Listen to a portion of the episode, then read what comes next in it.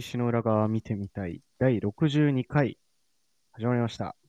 始まりました。番組は、えー日常に隠された驚きや発見を小石を裏返した時のような気持ちで話していく、えー写真家の、えーサムヒデさんと、えー空間デザイナーの三田真でお送りしております。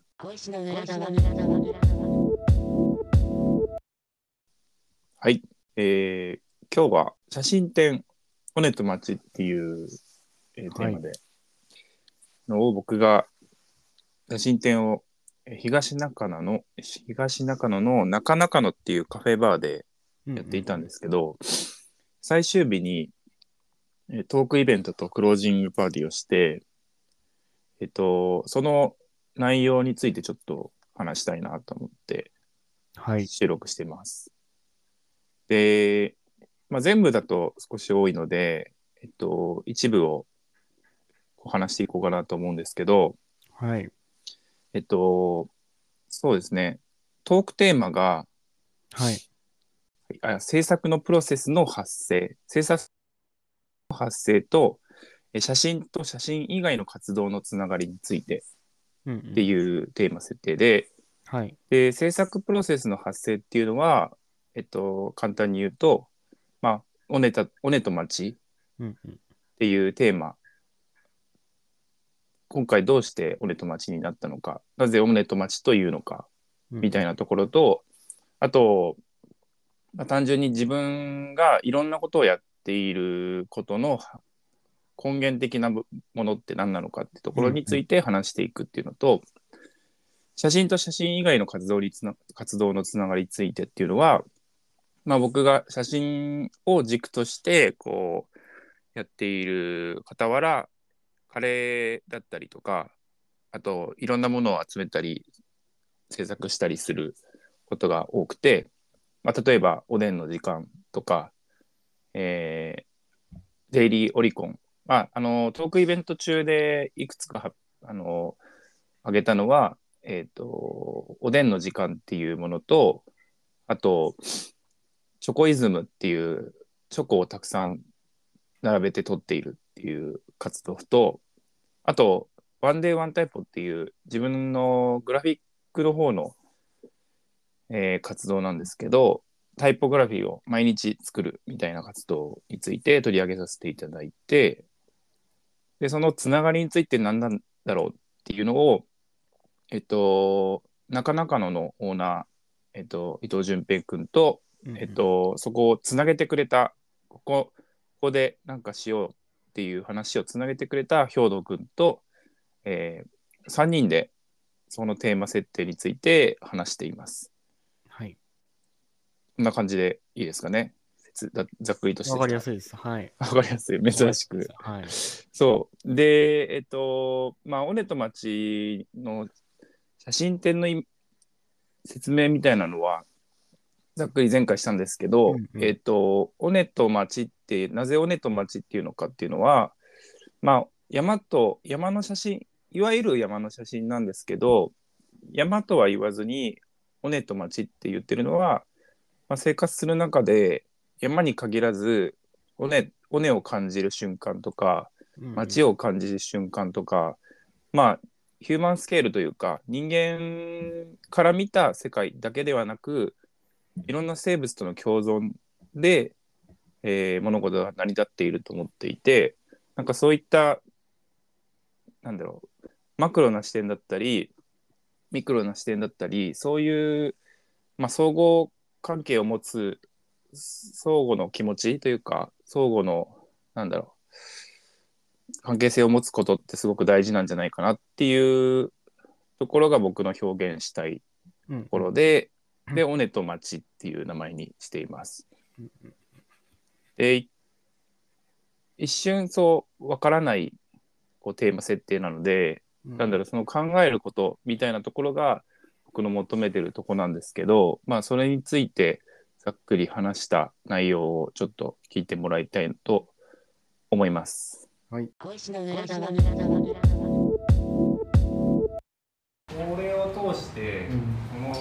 展示にどうつながってるかってとこですけど、うん、直接的なつながりはなくて、うん、なんかいろんな好きなものがあってこう踏みほどいていくとなんかつながってるんじゃないかなっていうところが、うん、まあ、今日これから話していく上で、まあ、見えてきたら聞いてる人がこう見えてきたらいいなっていうのを感じてそうすね、ちょっとなんで、そのすごいいろいろ活動されてるのを今見させてもらった上で、今回のじゃあ「俺と街」っていうテーマみたいなものがどういうふうにして設定されたのかっていうところをちょっとまずはいはいお聞きしたいです。まず、えー僕は、まあ、大学卒業してから山が好きにな山登りが好きになって山に登るようになってで自分がフォトグラファーとして活動する中でやっぱり山登ったら写真を撮りたいなっていうのはまあ普通な流れだと思うんですけどなんかそこを表現する人っていうのはたくさんいてなんかやっぱ人と違うことをやりたい人と違う表現をしたいっていうのはまあ制作者にとってまあなんだろうやっぱあってそういう気持ちはあってなんかそこの中でどこを山として、えーどこをこう切り取るかみたいなところ。で、えー、と僕はなんか山の写真を撮る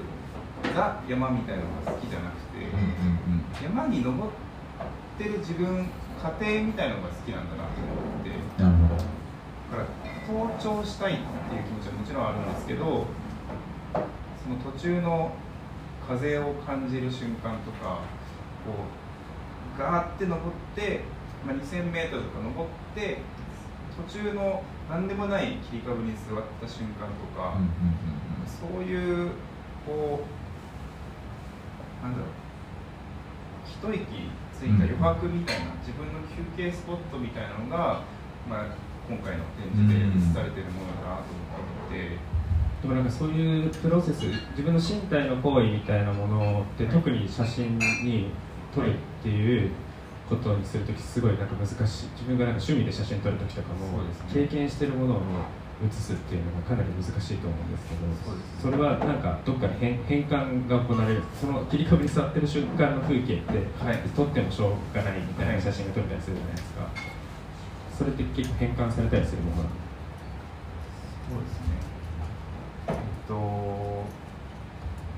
変換っていうのは、えっと、制作意図と、なんかその取り方に、なんかそう、えっと、自分が経験したことをその写真みたいなもので表現したいって言った時に、経験そのものを写すことはできはい、なくてある程度その構図であったり撮り方であったり撮る対象被写体自体を変えるっていうような選択が多分行われると思うんですけど、そういうのはなんか意識してるものなのかそれとも後からその撮ったものを見返した時にえ選ぶ時に起こる行為なのかっていう。あー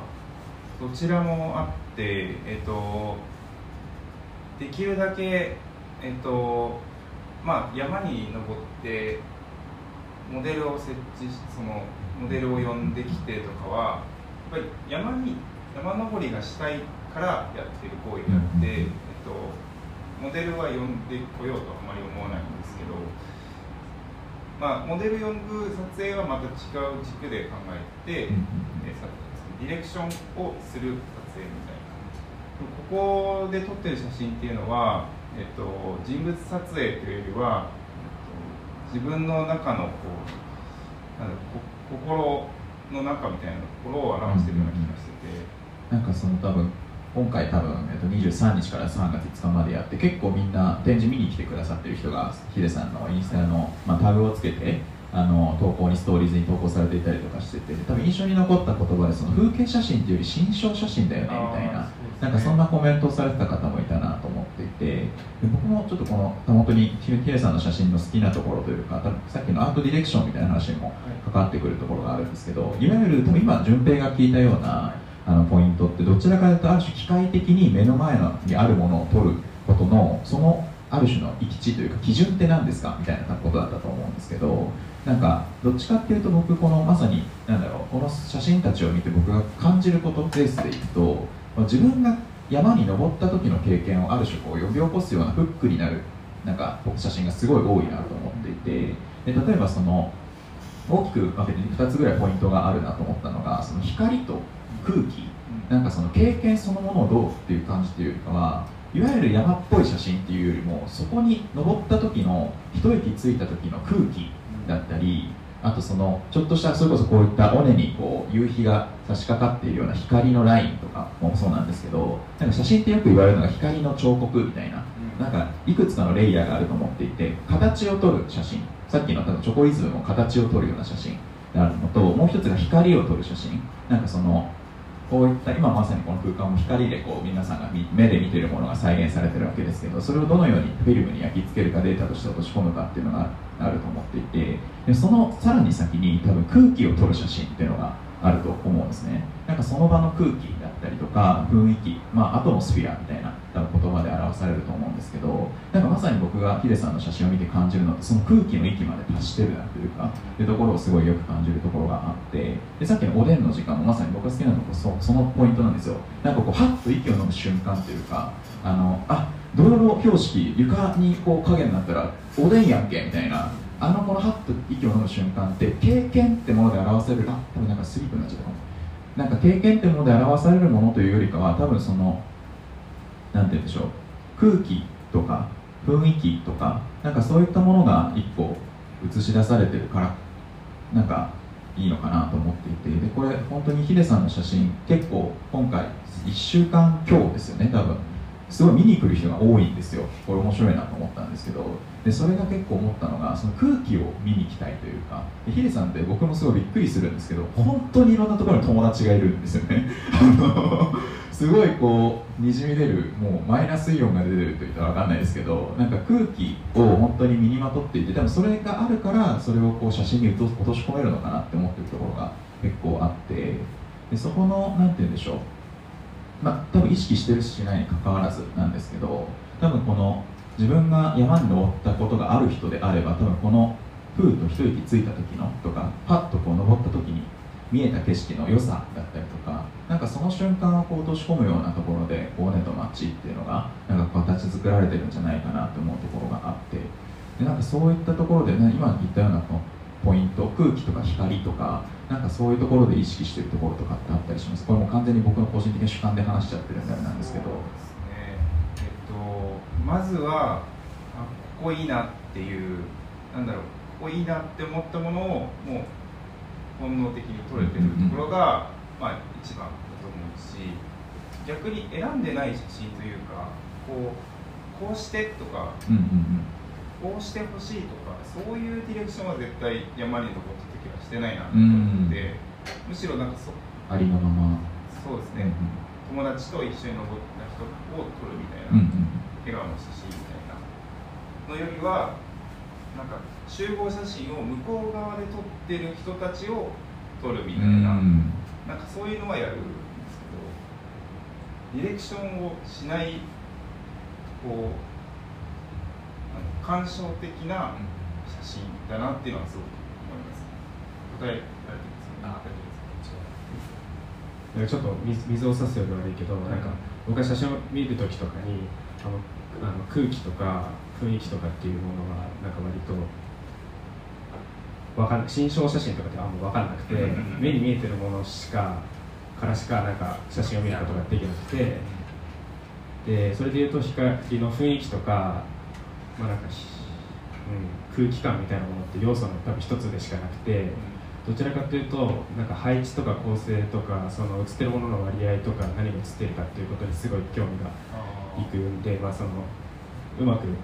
あの2パターン聞けてればいいんですけど今回「尾根」っていう言葉を使ったり「街」っていう言葉を使っているけれど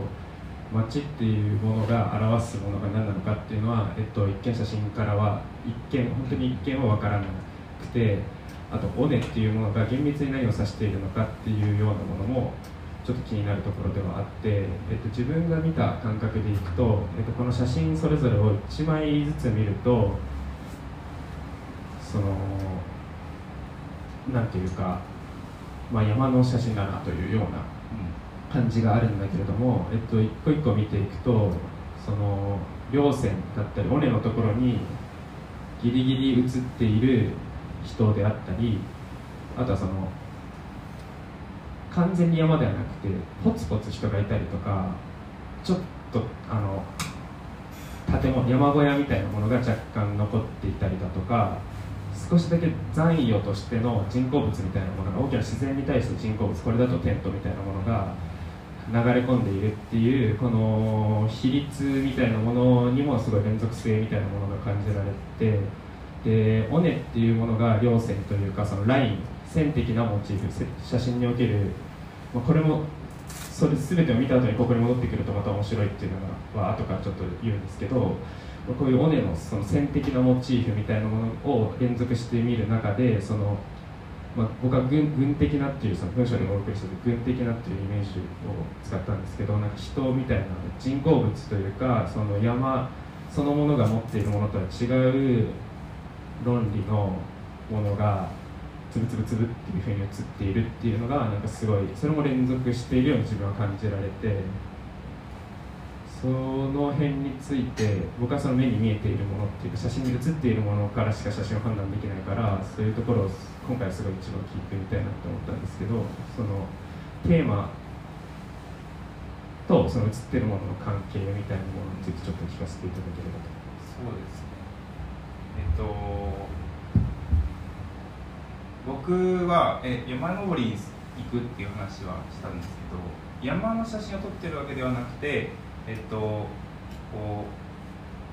なんだろう何を撮ってるかって考えた時に「尾根と町」っていう言葉がすごく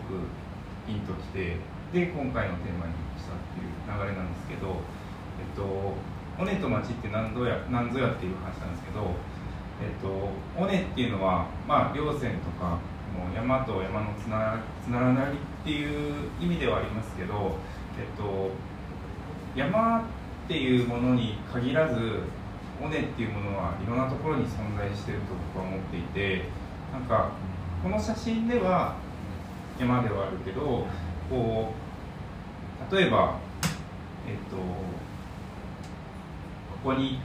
例えばこのレコード版のここだけを見た時もやっぱりここからここに向かう端から端に向かうことを尾根と言えると思うし例えばこうアリンコから見たらこういう石の塊もすごい大きな石というかあの道になってると思うし、まあ、尾根になっていると僕は思っていてそのスケールを変えた時にこういろんな見え方が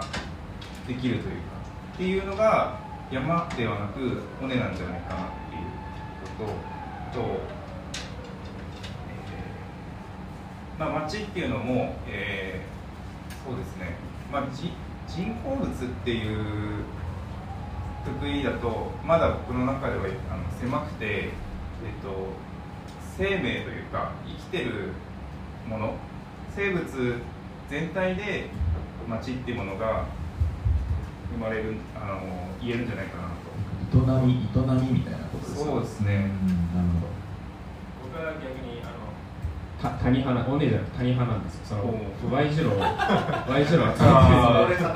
そうそうそうそういやでもそれすごいなんか分かるというかその自分のテーマ的にその Y 字路もスケールがあって、あの小さい頃に砂場で水を流すとはい崩れていってそれでなんか Y 字路っぽいのができるのが多分 Y 字路の営みのものすごい一番小さいスケールでそれを大きくしてた時に渋谷のセンター街のビルみたいな感じのところまで行ったりするみたいなのがあってそういう時に、えっと、そこにで構成されてるものが変わったとしてもその構造自体は変わらないっていうそのフォルムの関係性自体は変わらないみたいなものにすごい自分は強くその特に他人に関して関心があったのでいや尾根って確かにそうだなってなんかこの写真展見た時に思った。そうです。ね知識のついてしまった僕らっていうのはこれを石と見るし、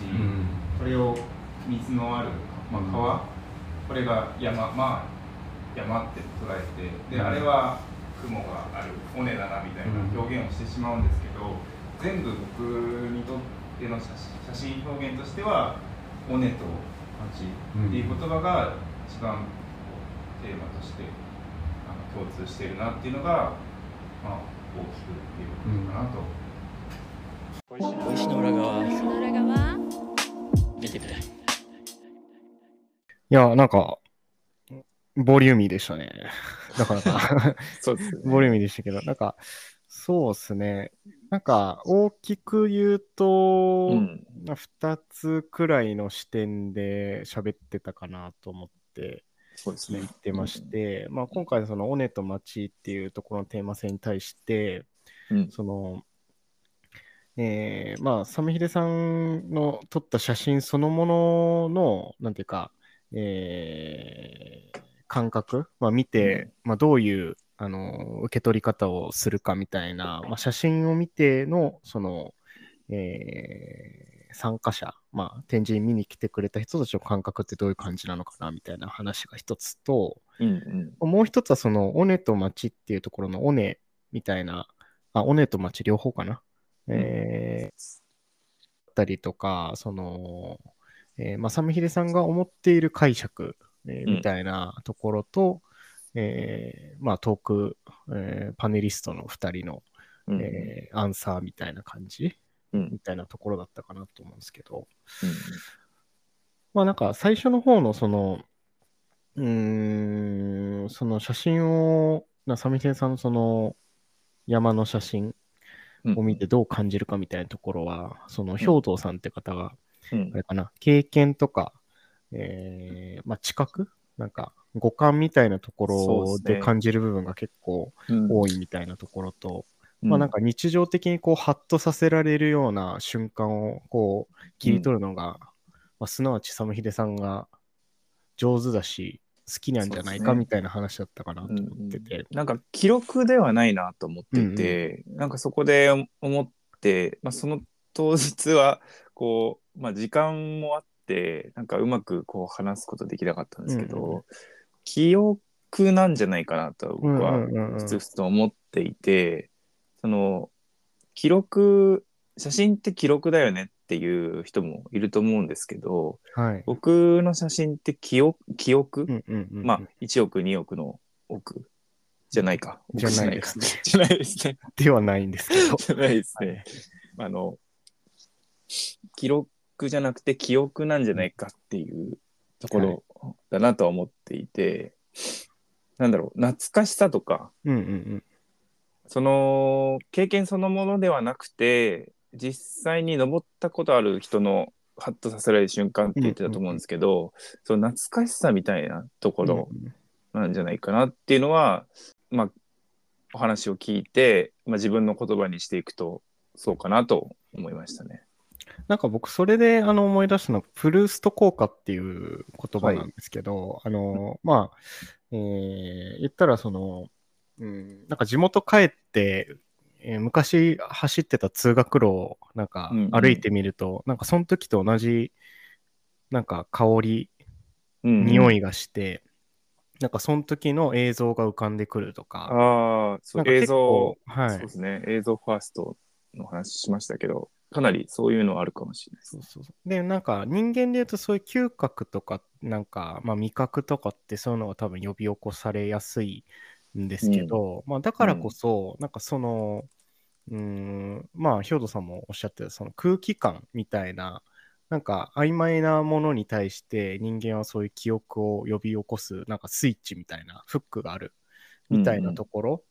を、なんか、えー、まあ、サムヒデさんは得意としてるというか、そういうところになんか、まあ、本能的に体が向いて写真を撮ってるんじゃないかなみたいなそうですね。ところ。まあ、視覚から、まあ、写真は視覚なんで、あの、うんうん見ていて、まあ、本来は視覚だけで受け取るはずなんですけど、まあ、その、まあ、その中に入り込んでなのか、まあ、その写真そのものの雰囲気、まあアトモスフェアって言ってましたけど、うんうん。まとうものみたいなのを、なんか別の感覚器官でも、なんか受容できるみたいなうんところに魅力があるというか、そういう感じに感じ取ったんじゃないかなと思ってますね。まあ、おでんの時間とかもそうっすよね。そうですね。いや、なんかその、このトーク、うんまあ、全部はちょっと流せないんですけど、あのートークの中でセレンディピティっていう言葉も出てきていて、うんうんなんか、こう、偶然の産物みたいなところをこう、なんだろう、自分はたくさん表現することで、えっ、と、作品にもそのセレンディピティ要素みたいのが出てるんじゃないかなってちょっと今思ったんですけど、こう、一種のたくさんセレンディピティに気づいているっていうことを、こう、世の中に発信すること、うんまあ、世の中というか自分の記録としてすることで、こう、人、人々のこう、セレンディピティに、を呼び起こすというか、セレンディピティを呼び起こすっていうのかな？なんて言うんだろう。こ いや、でも、わかりますよ。だからその、えう、ー感じさせるという。いうか、そ触覚的なところを、こう、うんくすぐるみたいなところだと思いますね。う。うんうんで、なんか最近のなんか、あの、最近のって言ったらあれですけど、なんか、あーなんかデザインとか、なんか若者がやってるなんかものとか、うん。僕がいいなとか思うものとかって、なんか、うん、単色でなんか構成されてるものっていうのもちょっとグラデーションっぽいというか、なんか揺らぎがあるとかっていうのはなんかイメージがあって、なんかそれらってなんかやっぱりそういうなんか、うん、言葉とか、なんか、うん。えーなんかわかりやすい表現みたいなものだけで表せない、なんか触覚的な、うん。なんか触覚的に受け取る懐かしさとか、なんかうんうん。親しみやすさとか、その、うん。かっこいいみたいな感覚になんか訴求してるみたいなイメージがあって、ああ、ななんかそるほど。れらをそのオネっていう言葉でなんか表、まあ今回展示で言葉と写真で何か、なんか深掘れそうではあるなっていうのはちょっと聞いてたそうですね感じですね。いやそれで言うと、ごめんなさい。あの、2個目の、その、うんえーその、なんていうか、えーまあ、写真、その、どういうコンセ、まあ、プロセスでというか、その、うん。今回の尾根と道っていうのを、街をこう、えーやってたかというか作、作品に対しての評価みたいなところで言うと、その、両線っていう言葉すごい出てたりとか、あのーまあ、サミレさんが喋ってていいなと思ったのは、その、うーん、まあ、どのスケールでそれを見ていくかみたいな話で、うん。うん。なんか、まあ、僕は結構その最初にオネと街っていうもののコンセプトを聞いたときに、その視点と終点みたいなものを仮になんか仮定しておいたときに、その間の、なんか、うん途中の道って、なんか、ざっくりおぼろげに見えてるけど、なんか人によってはその、うんなんていうか、その、それこそスケールですけど、その視点によっては、もっとその間の過程自体を、なんか、もっと楽しめるし、なんか違う角度から表現できるんじゃないかな、みたいなことではあると思ってて、なんか言葉を再定義するみたいな、うん。ちょっと固く言うとそんな感じになっちゃうかもしれないですけど、その、うん。オネっていう言葉そのものだけを捉えてしまうと、うんううんん、なんか面白くないけど、そのオネっていうものの中にいろんな、うーん、まあ、共同体みたいな話とか、うんうんまあ、いろんな気づき、うんうーん、があるはずだよっていうのをなんか伝えたかったのかなっていうのを、まあ聞いてて思いましたね。うんうん。なんか、こう、オネって何ってなった時に、うんオネってこういうことだよっていうのは、うんうんそれって大体辞書からの、そうっすね。うん。その、誰かが教えてくれたものの知識であって、うん。そうではなくて、こう自分の経験談として、オネが説明できるような、うんうんうんうん。形になっていく世の中が、まあ、僕が求めてる世の中なんじゃないかなっていうところが、まあ、なんだろうたくさんあるうちの一つであるみたいな、うんうんうんたくさんあるうちのこう総称として「おね」と言えてるみたいなところが、まあ、あるなと思っていて、まあ、辞書作る人とかもたくさん言葉を集めて辞書を作ってるわけで、うなんかそのインターネットを見たらすぐ言葉が調べられたり、物事が解決したりみたいなことがあると思うんですけど実際にこう体験するとかなんかそういうものを感じてほしいっていうのがまあもう本当に自分の中内々にこうあってそれがもう自然にこう表現できてるのかなっていうのもありますね。無意識ではある感覚はすごくあって意識的にやってるっていうよりは無意識にあそれができてるなっていうのはそういう気づ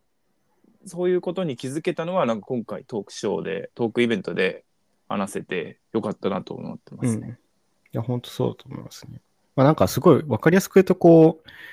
例えばディズニーランドに行こうってなった時に、そのうん。ディズニーランドっていうもの自体しか、なんか頭の中に入ってない人と、例えば僕とかサムヒデさんとかって、まあ僕らだけじゃなくて、うん。まあ、同じ感覚で生きてる人たちって、そのディズニーランドに行くっていう言葉の周りに、あ、この周りの、そのランド、ランドの周りになんかそもそもいろんなお店もあるなとか、それまでどうやって、どういう、えールートで行ったら面白いかなとか、まあ、そもそもその、なんでディズニーランドなのかなと思って。いや、わかりやすいから、なんか、ディズニーランド行きたそうだなっていう、そういうのを考えれない人っていうか、ちょっと言葉はあれですけど、うん。その目的地みたいなものを、なんかすごいやっぱ分かりやすいから、なんかどっかに行くとか、例えば、まあ、うんうん。なんかをするとかでもいいんですけど、うんうんなんかそれを、それに至るまでって、めちゃくちゃ複雑な、なんかいろんな、なんていうか、うーん、なんか要素が詰まっていて、なんかその要素一つ一つ全部を拾えっていうわけじゃないけど、うん。なんかそういう要素が構成して、なんかその目的地にもなんか反映されてるものって多分にあるし、うんうん。なんか目的地だけじゃない楽しみ方っていうか、そうですね。うん。目的地っていうのが、まあ、いわゆる尾根、僕は町ではない尾根だって言ってるような感覚があって、町に、町を目指してるような気がするんだけど、うん、尾根が目的地でもあるというか、うん、あなんかそういう感覚はすごくありますねう。ん、なんか全てをこう尾根と町で表現するって一言で表現するってすごく難しくて、難しいから写真になってるしこう難しいからこうポッドキャストでこうまあ35分？35分30分ぐらいかけてこう話してるし、まあ、まだまだ説明しきれない部分だしところもあるしこうまだまだ自分たちで見つけられてない部分っていうのがたくさんあって、んうん。なんかそこを一緒にこう探していけるような仲間が増えたらいいなっていうのと、そうっすまね。まあ、仲間っていうかこう、まあ、人間としての共同体うんうん。コミュニティが増えたらいいなっていうのが、うんうんまあ、単純に、まあ、広く言うと、まあ、世の中を変えたいっていうぐらいの大きなことだと思うんですけど、なんかそこを写真として目指したらいい、まあ、うんうんうん目指せられたらいいなっていうのはすごく、えー強く思った展示になりましたうん。ね。うんうん。よかったっすね。いやーすごいいい経験をさせてもらって本当にありがとうございましたって感じですね、うんうん本当に。なかなかののスタッフさんももともと建築とかこう街のこう、まあ、構造 Y 字路の話をしてた淳平君とか、うんあとスタッフさんも建築うんうん。出身だったりとかで、なんだろうこう街のかんなんだろううん。動きとか、まあ、営みみたいなのをこうなんだろうやっぱ話したらわかるんじゃないかなっていうとこはなんかもう初日から感じてて、うんうんうん。なんかそこを、まあ、理解その場所が理解してくれてるっていうのがすごく。良かったんじゃないかなっていうのはありましたね。いや、すごいっすね。まあ、その感性持ちつつ、しっかりこう、なんか、成り立たせてるっていうのもやっぱり、まあ、これ、今回流さないと思うんですけど、後半の方で、うん。なんていうか、うーん、まあ、どう、その、成立させるかみたいな話もあったかなと思っていて、こういう場所を、まあ、大きく言うとそういうことだったと思うんですけど、うん。まあ、一見その、うーん、まあ、そのね、お金と生活みたいな話も、そうですね。途中で話してて、まあその辺の話も面白かったし、ビジネスの話をがっつりするとは思わなかったから、なんか、いや、でもあの視点はでもめちゃくちゃ大事だなと思います大事ですね。やっぱ結局、その、どうやって、ね、やるかっていうところも、みんな、ね、ボランね。ずっとボランティアでやってるわけにもいかないし、うんうんうん。まあ、なんかうん、こう、まあ、あの時間だけじゃちょっと足りないなって思いながら、うんうん。このその話題になったんだけど、うんうん。こう、やっぱまあ、やりきる、まあ、全然別物だし、こう、少し、なんだろう、同じ感覚を持っておくというか、うん。まあお金を稼ぐことはまた別なんだけど、お金を落としてくれる人に響かせる、届けるってことは近いような気がしてて、うんうんうん。表現することは、例えば、売れるかは別として、売るものを作るとかはできると思ってて、うんうんなんかそういうことを、うんうん。まあ趣味から始めていくっていうのは、すごくいいんじゃないかなとは思ってますね。ね。風景写真をどこにアプローチするかとか、うんうんうん。例えば雑誌だったり、こう、なんだろう、まあ、ショーとかだと、まあ趣味で終わる可能性もあるんですけど、うん。こう雑誌だったり、何か、まあ、音楽アーティストにアプローチしたりとか、うん。と、まあ、料理写真とかを自分がカフェ好きで、こうカフェをと、カフェの写真とか撮ってたら、こう、好きなお店にアプローチしてみるとか、うんうんなんかそういう好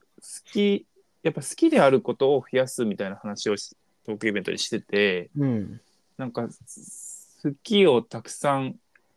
持つっていうのは、なんだろう、自分の幅を広げることにもつながるなと思っていて、なんか僕はそこを大事にしたい,、ね。したいし、まあ、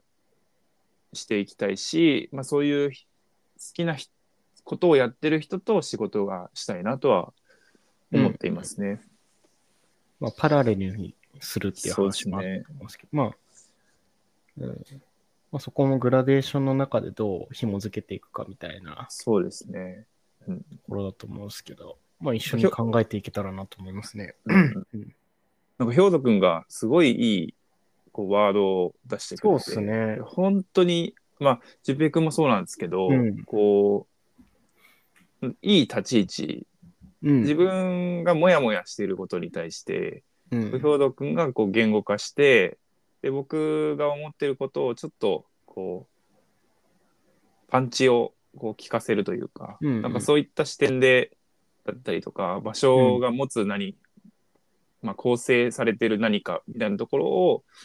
淳平くんが話してくれるみたいなところが、なんかすごくいいバランスが取れたんじゃないかなと、うんうん今回のトークイベントでは感じていて、なんかもっと、もう一回やりたいって思ったし、うんうんでも本当疲れたんですよ。あの、今回。うんうんなんか、3人とも、今日疲れたね、みたいな。うんうんうん。すごい達成感というか、まだ、でも喋り足りないねっていう感覚もあったし、そうっすね。角度が結構多かったですからね。切り込そうですねむ角度が、なんかそれぞれまた、3人とも多分興味あるポイントがまたそれぞれあって、そう、違うってところが、うん。まあ若干不安でもあり、こう、深掘りしやす、なんだろう、いろんな方向からうん。話を広げられるだろうなっていうところが、まあ、トークイベントの、こう、期待値ではあったんですけど、うんうん、そうですね。でもまた違